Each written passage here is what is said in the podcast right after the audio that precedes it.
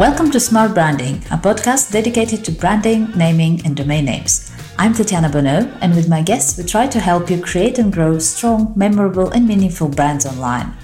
I believe time is one of our most precious assets, and so I want to thank you in advance if you decide to spend the next 30 minutes with us. I promise to do my best to make those worth it.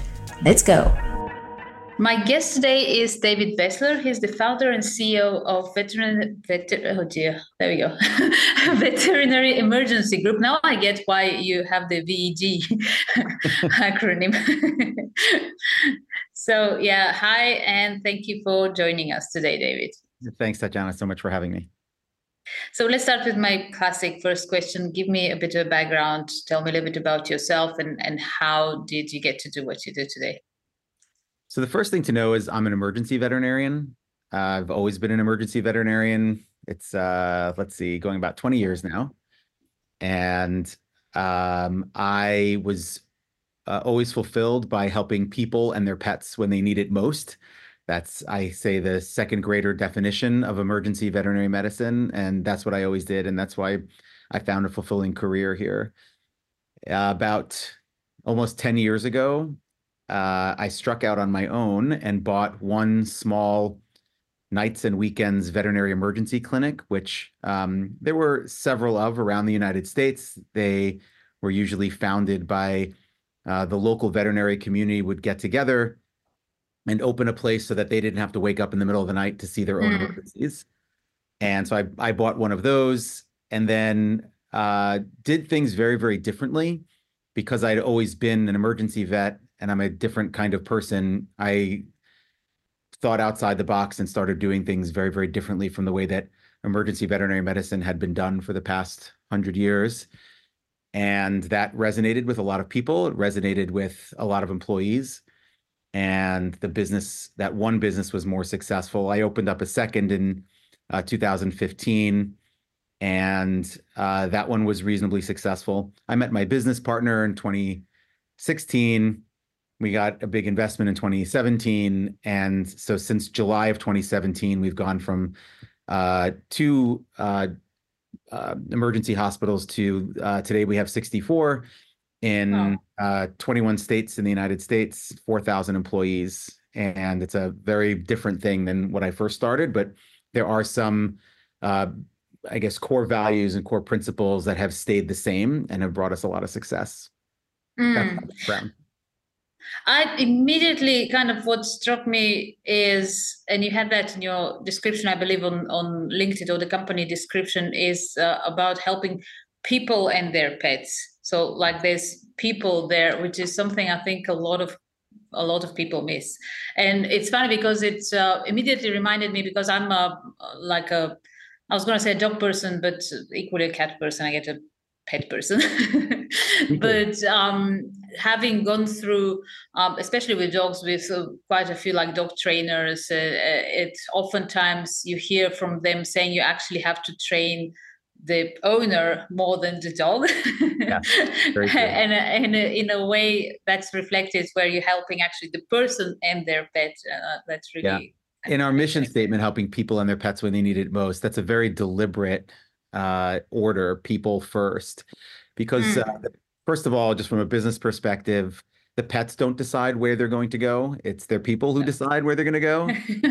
Uh, and also one thing that we say and we can talk more about i call them memes what we say when one patient walks in two patients walk in. In an emergency mm. situation the pet owner um, the entire pet family they're often having a crisis as well. They're very very nervous. They're scared they may be shocked by whatever it is that's going on and they need specific treatment as well mm. and we have to be experts in treating people too in that respect so that's a very mm.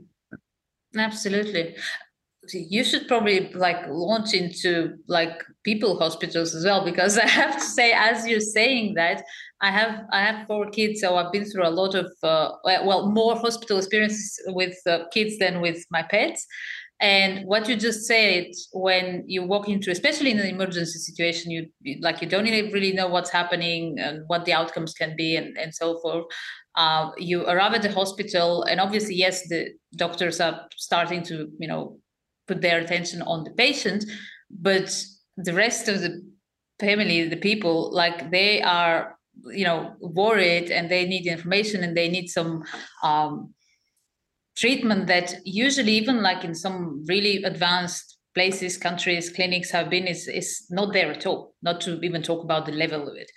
Yes, we. Um, one thing we do, a big differentiator uh, for us uh, is keeping people and their pets together. It's one thing that we do very mm-hmm. differently. We have seven spikes, which are uh, our big differentiators when it comes to customer experience. And uh, probably the one that we're most known for is uh, this uh, open hospital concept, keeping people and their pets together. The norm, at least in the United States, and it's probably the most most of the world, where uh, your pet is usually taken from you into the back. Mm. They do whatever it is that they need to do uh, that lack of transparency is a big problem in an emergency situation. I think it's a problem in general, but it certainly decreases trust or maybe increases mm. trust between the care providers and the uh, the pet family. And so, uh, by keeping people and their pets together, uh, people are able to see everything that's going on. And so, they're um, it's just it's a real situation. Emergency is emergency. We have care providers who are legitimately and authentically trying to help. And for pet owners to see that authenticity is very, very helpful to understand that we're all on the same side trying to help your pet. So that's just mm. that's one big differentiator. Uh, and that's um, for us, you know, something that we try to um, get across to people. I think if they haven't had an emergency and come to us, they may not understand how important that aspect is. Mm. Let's talk about the name. You have a very descriptive obvious name, you know, veterinary emergency group. Has it always been that name? Like, how did that evolve? How how did it get chosen? Yeah, that's a great question. The first hospital that I bought was called the Veterinary Emergency Group, and okay. the veterinarians in the area uh, who had built that hospital and the veterinarians in the area who used to send their cases there when they were closed at night, they would call it the veg. Um, uh, that's just what they called it, the veg. And when we grew, I, I didn't feel the need to change it. I felt that veterinary emergency group was useful for people to see when they drove by. For example, a very mm. uh, important thing for us is, uh, from a marketing standpoint, is for people to know about us before the need arises. Mm. It's much less risky uh, when um, people go where they know instead of having to first start Googling or calling their vet or calling friends when they have an emergency if they know about us before the need arises, that's very helpful, especially if they um, if they know about us and know that they're going to have a great experience. Mm. They don't even bother worrying if there's a new place that has popped up. They know that they had a great mm-hmm. experience last time. So the drive by is important. People drive by, they see veterinary emergency group, and they say, "Oh, I know where I'm going to go if I have an emergency with my pet." Mm. So we we kept that, and it worked well for us. Um, it is a mouthful, and so uh, having the acronym VEG uh, is certainly helpful when people that are in the know, they've been to us before, they know that we refer, we refer to ourselves as veggies. We refer to our company VEG. Uh, and there's actually a nice uh, a nice thing that happened when we when whenever we've thought about rebranding, we realized, you know, we're just we're just veg. That's what we've always been called. It stands for something. It's not a made up name for no reason. There's a bit of mm. authenticity. Mm one of our core values, we have four core values, and one of them is openness. And that relates to authenticity and the idea that we haven't made up a name for marketing reasons or to make it sound catchy. Um, mm. I think uh, lets people know right away when they say like, "Oh, veg, what does that mean?" Oh, it's veterinary emergency group. That makes a lot of sense. It's just straightforward, um, mm. and we're also not afraid to be quirky if it's real. Um, we have when you walk into our hospitals, there are wires hanging from the ceiling. There are there's lab equipment that's fully visible, pharmacy that's fully visible. Patients, uh, we keep all of our families together, so that's something that people don't realize. When you walk into our ER, uh, all of the families are being treated there out in the open, so every family can mm. see every other family's emergency. So that's part of the authenticity. it, it is what it is. Um, we don't try to hide anything. And so if veg is a weird name like vegetable or um, it's just fine. We have nothing to hide. It's really veterinary emergency group, and there's nothing wrong with the word veg. And so and so we kept it, and it's it's catchy for a weird, quirky reason, and that's fine. Yeah, no, I love it. I like the logo as well. I keep looking at it behind you. It's very cool. Yeah, the logo. Yeah, there's a. Um, this is I I was an art student at one point in my life. Okay. Um, so I do have a graphic sensibility, I would say. Um, but I did. I actually designed this logo. So oh, yeah. concept of it myself. We've had other people have tightened it up and and uh, and made it a little more professional. But the idea of we call it the paw of life, which is really the paw print in middle of what's called the star of life, um, which is not a trademarkable thing. The star itself. Um, mm. The way I looked at it is again, I'm I'm a big fan of simplicity. I think simplicity travels, um, and uh, this is I like to say this is alien for veterinary emergency. I think if we put this on a rocket ship and sent it into space and aliens found it, they would understand like, oh, that's veterinary emergency. Absolutely, uh, I love that simplicity. that's where the logo came from. Yeah, I love it. I, I think I mentioned that recently in a podcast. I'm going to say it again because I really love it. I was reading a book and uh, the author is going to have to forgive me because I don't remember who it was, but it was something about um, design. It was about design, designing websites, optimizing websites, that sort of a thing. Um, it was a chapter anyway, but they their definition there was like when you're designing a website, you have to think about like is a drunk person in a hurry gonna get it? I love I'm that. Like, absolutely, absolutely. Like it has to, yeah. Uh, hopefully, so the people driving by are not drunk, but if certainly if they're hopefully, yeah, they will uh, be able to understand what it is that we do just from the look Yeah, yeah, absolutely. I think they're gonna get it. yeah. Uh, what about the domain name? I saw you have veg.net. You have the fully written out veterinary emergency group.com and you also have veg.com. Like, what's yeah. your strategy there? What was the thinking behind it? Uh, I think really the idea is uh, whoever might know us by name can easily find us online. Uh, I most people come to our website through a search. Um, I guess I could check. I also have to remind people I'm a veterinarian. I'm not a marketing professional. We have an amazing chief marketing officer named Leslie Semigrin. She's uh, uh, amazes me every day with her expertise and her creativity. Um, but I, the idea is is simple. Even if you don't search for anything, if you remember Veg or Veterinary Emergency Group, you'll be able to find our website uh, like that. Um, Veg. We originally had Veg.vet, uh, V-E-T, okay. Victor Edward Thomas. Um, but uh, that was confusing. A lot of people uh, automatically. That's the problem, I think, with alternative. What are they? Uh, are they called? Uh, extensions. extensions um, is people, you know, will go to the famous.com. And if you don't own that, it's a problem. Uh, and so we bought veg.com. Uh, we own that. Now I give out as my email address when I run into people. I tell them it's super easy. I'm David. This is veg. It's david at veg.com. And uh, that makes it makes it a lot easier. Veterinaryemergencygroup.com is a lot to type out, but um, yeah. if for some reason you don't remember veg, uh, you can certainly remember veterinary emergency group. Mm. I yeah, and I completely agree with you, uh, and I encourage anyone doing that, and not for other reason, but ultimately, and that's the advice I often give. It's not even about what you think, because I talk to a lot of people and they go, "Yeah, but I'm okay typing my name." It's like, yes, but what about your audience?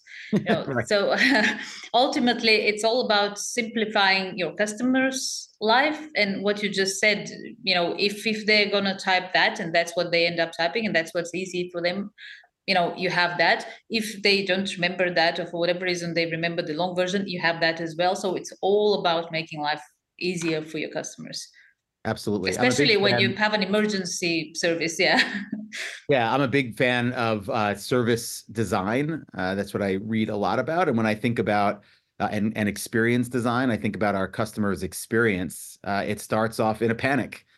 And mm. the last thing that they want to do is try to remember a complicated domain name if that's the way that they're choosing to uh, access that. So. Absolutely. You did mention at the beginning of our conversation your team as well. And it does seem like that's something that's very um, important to you and I, I, can see that throughout your uh, website and social media tell me a little bit more about that team culture and and yeah how glad, how did you get to run it that glad way glad you asked so we spend a lot of time thinking about um, what we call the veg experience and uh, you'll see that people who focus on customer experience often learn their lesson the hard way and realize that they need mm. to also focus on employee experience. Uh, there's a great book called The Experience Mindset. Uh, the author's last name, I believe, is B O V A, I think. Um, and the whole point of this book is that you cannot consider customer experience in a vacuum. You always have mm. to customer experience in tandem with employee experience. The equation we use is VX, which is veg experience, equals CX times EX. And um, for example, when we want to improve our customer experience, one one of our spikes is uh, see a doctor right away. Uh, when you walk into a veg, you will be seen by a doctor in under 60 seconds. That's our goal. And to make that happen, the way we first approached it is telling our doctors just get up out of your seat and go and run over and see people in 60 seconds, uh, which sounds great, uh, easier said than done. And what we realized is we can significantly uh, decrease our employee experience by just trying to improve our customer experience in a vacuum.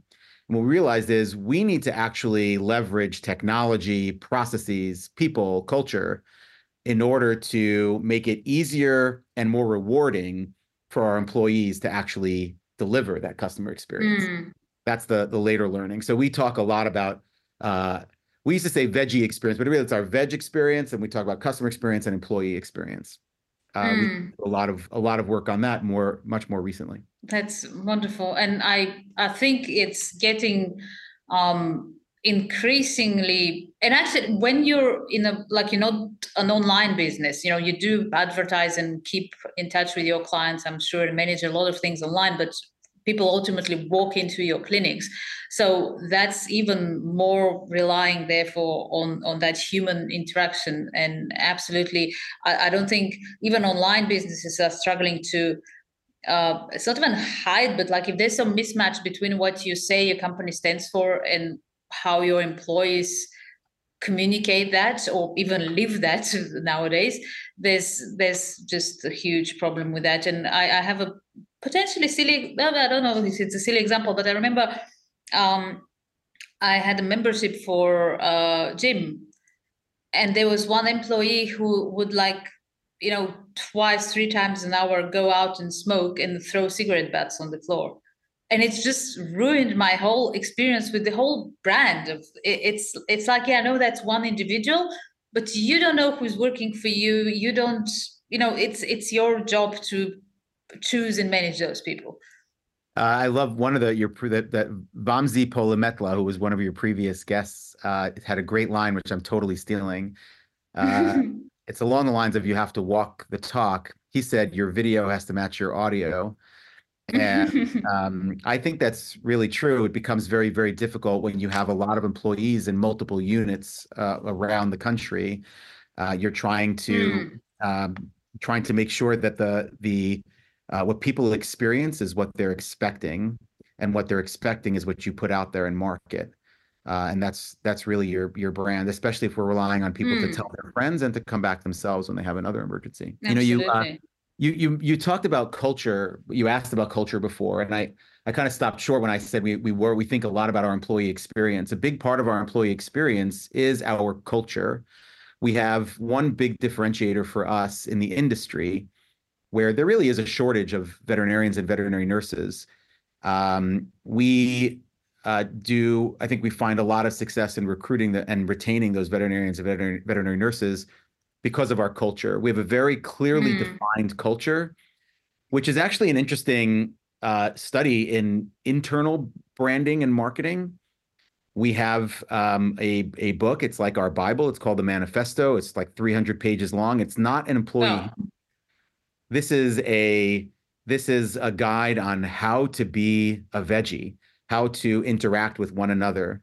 We have, uh, like I alluded to, to before, memes which are um, uh, memorable sayings. They often go along with some sort of graphic uh, about to help people uh, think about how to interact with one another. We have one called um, the bananalogy, which is uh, the analogy of bananas, where uh, how do you interact with people who uh, you think they're perfect when you first start working together, after about three months or so, you discover their blemishes. You peel the banana, the perfect banana, and underneath you discover there's a blemish. So what do you do? Do you you know, throw out the entire banana because of the blemish? That's what my kids do. Um, do you cut out the the blemish and eat the rest of the banana? You realize the rest of the banana is fine, or can you get to the level where you actually eat the banana with the blemish, realizing sometimes the blemish is the sweetest part?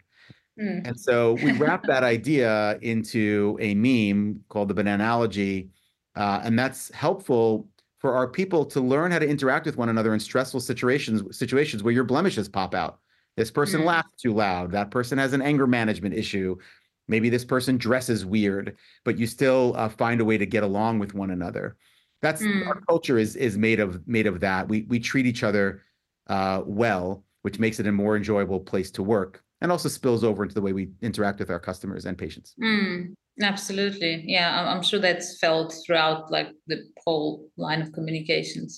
I was going to ask you, and we sort of, I think as we're talking, you're partly answering that, but um, most of the people I talk to, they have online businesses. So like scalability is a whole different game. And you, I was actually surprised when I looked into it, like the number of clinics you mentioned, you have the number of employees uh, you know you've got investment like how do you do that with something that is very on the spot physical day in day out and like you mentioned like you have to manage those people you know close keep them into that culture and how, how do you do that yeah it's been a fascinating journey of discovery as a veterinarian if you think about the difference between let's say software especially software as a service mm. uh, it is infinitely scalable.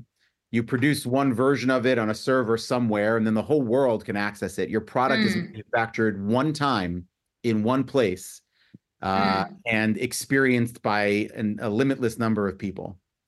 Uh, that is amazing, and I'm incredibly jealous. Then there are product companies where the product is manufactured multiple times, but in one place or a few places, you have mm. tremendous amount of control over the production and manufacture of your product. And um, then what you have to, you know, imagine, let's say, let's say Apple and iPhones. Uh, you know, they, I guess you just have to make sure that your factories are doing a good job of manufacturing a, you know, a good quality product. Maybe you have to worry about shipping, um, you know, to the stores and then Steve Jobs was very worried, concerned about the experience from the time that you purchased this. And so you have stores um, where you're now buying, but the, the product is really the source of much of the experience. Mm. For I'm jealous of that as well. I would love to just kind of focus on one factory and have the majority of my experience determined by the success of you know the manufacturer at that one factory. You go to services, it's very different. The service is our product the service that we deliver to our customers, uh, helping their pets and helping them when they need it most in an emergency. That is our product. That mm-hmm. is manufactured per order. Uh, every single time we have our one of our 4,000 employees interacts with a family, a pet family, um, or a, a patient, um, they are manufacturing our product. And mm. the next time somebody walks in, they're manufacturing it again, and you're relying on 4,000 individual um, manufacturers. Uh, that is that is daunting. And so the way that you do that is you can't do that through extreme control. You can do that in a mm. factory um, by carefully, you know, producing your your robots that manufacture things.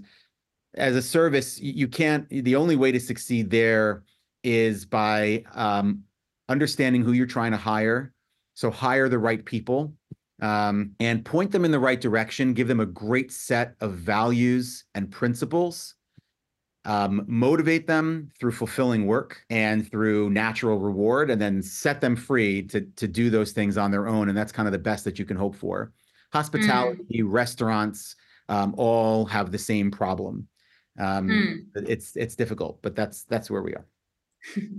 I think that's where actually a brand plays a huge role and a lot of people a lot of entrepreneurs i feel underestimated when they feel like brand is all customer facing. It's all like trying to create that image and maintain that image and feed that image to the customer. And especially as you said like in the service uh, in, in the service businesses, I feel brand is equally, if not even more important to your employees because like how else can you have that consistent image and that consistent feeling of that's what we are that they they just get it and they roll with it and you as you said you don't have to be there and tell them oh in that situation you better do this. Yeah. And you think it's funny uh, you think that's important for uh, attracting talent for recruiting mm. it's it's very very important for retention and for engagement. Uh, the employees have to have faith in us that we are trying they have to understand what it is we're trying to do. So we make our mission very very clear. We're trying to help people and their pets when they need it most. Um, and then they have to have faith that from there on we're just trying to help them do the best at that not make them mm. do it. Try to do the like help them do the best at that because that's their reward people who go into you know if they become veterinarians or veterinary nurses they're doing that because they know that helping people and their pets when they need it most is very rewarding it's mm. our job to get all of the pains out of the way. And if there are any gains associated with that, to amplify those and to help them get the job done that they're trying to do. That's the biggest reward. So they have to have faith that that's the relationship here. The relationship is we're going to try to help you do your job as best as you can because that's the biggest reward.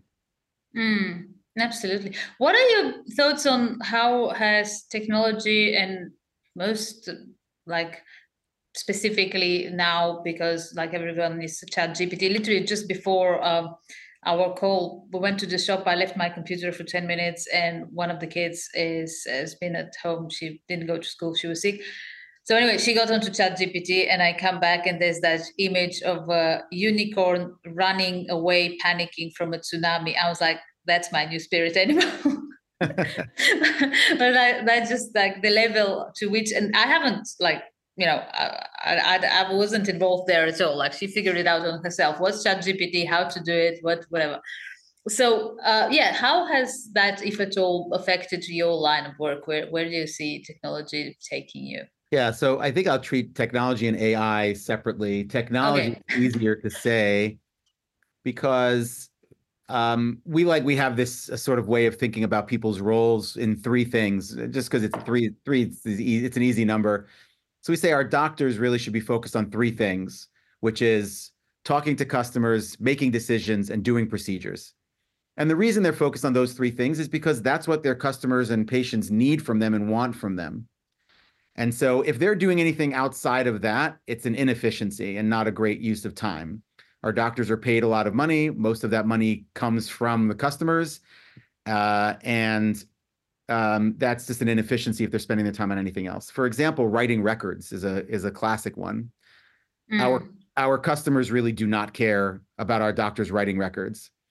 Um, our patients, yes, it's important. A good medical record system is in some way important for medical care in an emergency situation and for continuity mm. care. Once we set things afterwards, honestly, the the the the meat is uh, mostly comes from our doctors diagnosing coming up with treatment plans, our nurses executing those treatment plans and providing great, uh, compassionate care, hands-on uh, for for our patients. The record writing thing is uh, a big source of inefficiency. It's necessary, but it's a big source of inefficiency. And so, leveraging technology to make record keeping easier mm. is uh, a huge place, a, a place where uh, it's worth every penny we put into it because it pays off in dividends um, for the rest of time. So that's that's one big thing. Uh, if you think about uh, things that patients are doing, one thing we've we've kind of done away with when you see a doctor right away, uh, when you walk into any sort of medical facility, um, I, I don't really care where you are around the world. It's the same. The first thing you do is fill out a clipboard. Um, you mm-hmm. fill out some people, and I was surprised when I went to some higher end urgent cares that are technologically uh, enabled. They're they have an app, uh, and I went there for the second time the check-in process was not dramatically easier or more efficient than the first time. I still had mm. to hmm. step up to a kiosk. I had to scan my license. Um, I don't know whether they lost it or didn't have it, whatever. I had to scan my insurance card again. Um, mm. taking pictures of my face. It was, and this is my second time there. Why didn't they capture that and have it my first time? Mm. Uh, and so I, I, I think uh, for us, you know, we leverage technology with a, a client self check-in process when you're if there's two people in the car on your way in, one person can be filling in details so mm. that there. That's helpful. Um, but to the, a large degree, a big part of technology is actually eliminating things that are unnecessary. Um, we found Mm. ourselves collecting information that we really didn't need. Um, and we also wanted to get people help um, before they filled out a clipboard. So when they walk in, they were seen by a doctor and a nurse right away before they started filling out a clipboard, making promises Mm. to pay us. Um, you know, before we actually did anything, we found that that wasn't a good relationship builder and that wasn't really necessary. Um, so I guess a combination of uh, technology, but also thinking deeply about processes and using technology to help us make processes more efficient. That's a, a, a big part of of what we do and how we become better. The second part is artificial intelligence. Um, I think um, I have conversations with ChatGPT all the time, uh, and you know I, I love the new feature with the new the new uh, voice to text and text to voice feature. Um, on my walks in the morning, I just have conversations with her. It's a female voice. Um, but I will often, for example, one of the most recent things I did was uh, in our management structure, um, we're big believers in decentralization. It's kind of what I explained before: is give people direction, principles, and then set them free. Mm. Um, and so for our leadership structure, we like to decentralize where hopefully decisions can be made closest to the product, which is the experience and the service we provide. And so we like to decentralize to our local leaders. And so in order to promote decentralization here at our headquarters, I have to remind people all the time. And so I like to say the official pastry of veg is the donut because it's centralized. Um, and so uh, I I kind of mentioned that uh, joke uh, to a bunch of different people. Some people got it, some people didn't. And my question was, um, can I spread this more widely? Uh, will people get it? So I asked ChatGPT uh, if she thought people would get it. Uh, she did. She thought people would get it. Maybe it would require some explanation here or there. Maybe we kind of put it into our manifesto so people get it better. Um, but uh, using ChatGPT as a as a creative tool, most people use it as a Mm. search, which is unfortunate. Um, uh, its best use is as a creative tool, um, Mm. uh, and a tool of understanding to help you understand. Uh, that's been very helpful for me in my leadership. Of you know, my job is to clarify and to simplify, to um, uh, you know, for our people, and ChatGPT helps helps me do that. Mm. Yeah, I totally agree with you. I, I do, and I, I feel a lot of people jumped on it as a, in a way to replace some things that they were doing badly to begin with, and and that just doesn't work. Yeah, like Yeah. I said, I, I love the way that you can get a lot of ideas and suggestions, or like, but you you start with something that you already have some clarity on, Yeah, already something- have some idea of. I heard an interview. uh, I'm going to say it was Steven Spielberg, and I thought it was brilliant. They asked him about uh, AI and creativity, and his answer was brilliant. He said, "Creativity is one of the best things about being human. Why on earth would we delegate creativity to a robot? It's like uh, asking a robot to go on vacation for you." you know like it's the most enjoyable thing is being creative why would i ask a robot to do that for me Mm. um, I, I i love that idea i certainly love being creative um, so Mm. i guess i asked chatgpt to maybe help me when i'm stuck but i wouldn't i wouldn't delegate and outsource creativity Mm. to ai Absolutely. Yeah, definitely agree with that. One one question before the last because and that's like a very selfish question because one of my kids like she's 12 and she wants to become a veterinarian so i have to ask you like what are your thoughts like where do you see the future of veterinarians like the profession some trends like some ideas like what what are your thoughts on that yeah so uh, maybe that's a selfish question i'll give you a biased selfish answer um, I also have I have a 12 year old son. Um, I don't know if he it depends on the week whether he wants to become a veterinarian. it depends on how exhausted I look when I come home. Um, uh, I really think that the industry is evolving a lot. Our relationship with pets, pet ownership is only increasing, but our relationship with pets is changing um, and Mm. only becoming more and more deep. More people have their pets sleep in bed with them than ever before. People now consider pets more part of their family than ever before. Um, I go on flights. Uh, I fly a lot, and there are more and more pets on planes than ever before. So I think it's changing, and as a result, the the industry's response to this change is, is evolving quickly.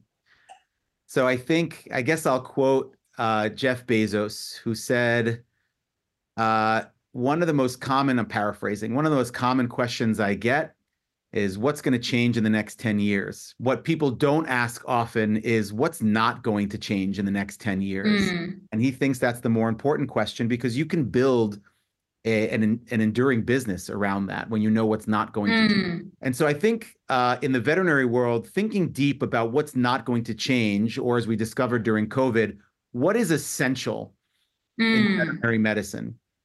Uh, and I'm we're lucky in that we found ourselves in the middle of an essential sector of veterinary medicine, which is emergency. Mm. Uh, I think people will always have pets, and their pets will always get into shenanigans.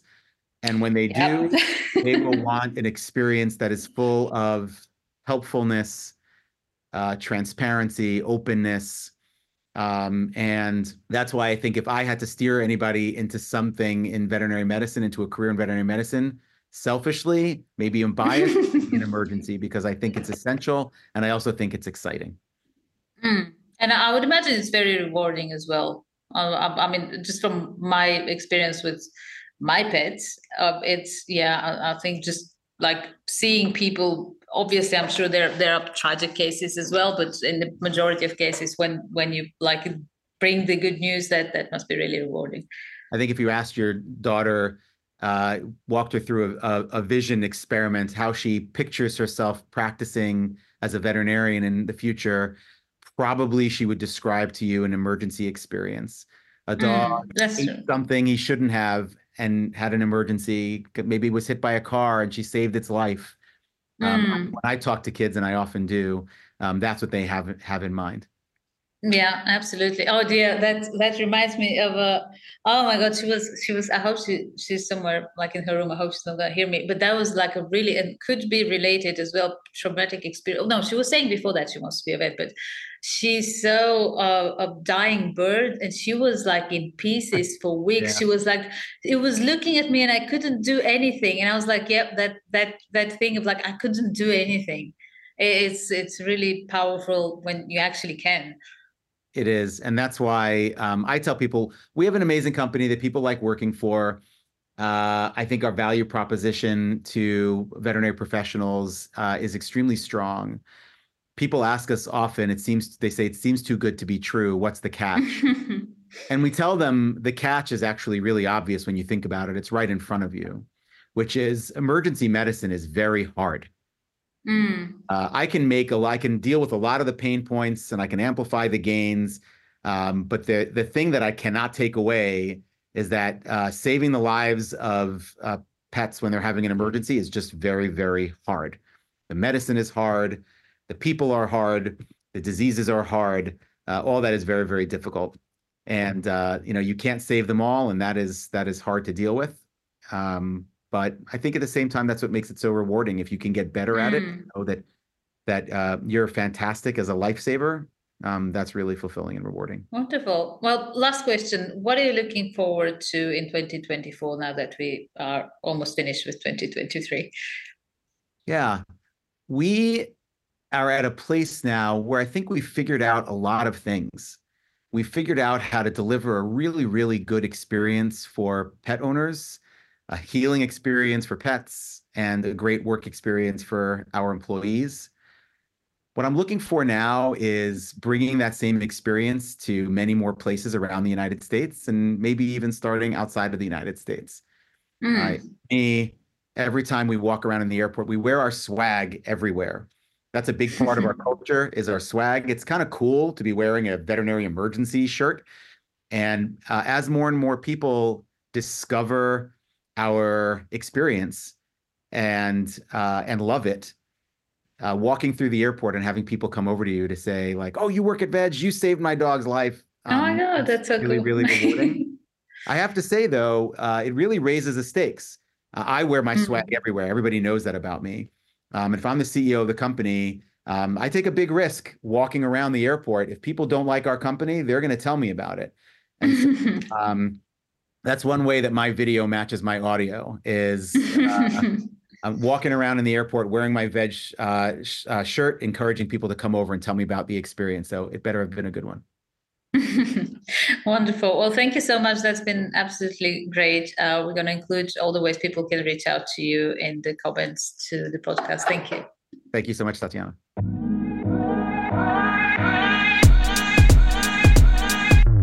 Thank you for joining us in this episode of Smart Branding Podcast. Feel free to visit smartbranding.com for more information and reach out if you have any suggestions, questions, ideas, or just want to learn more about how a good domain name strategy can help you build a strong and successful brand. See you next time.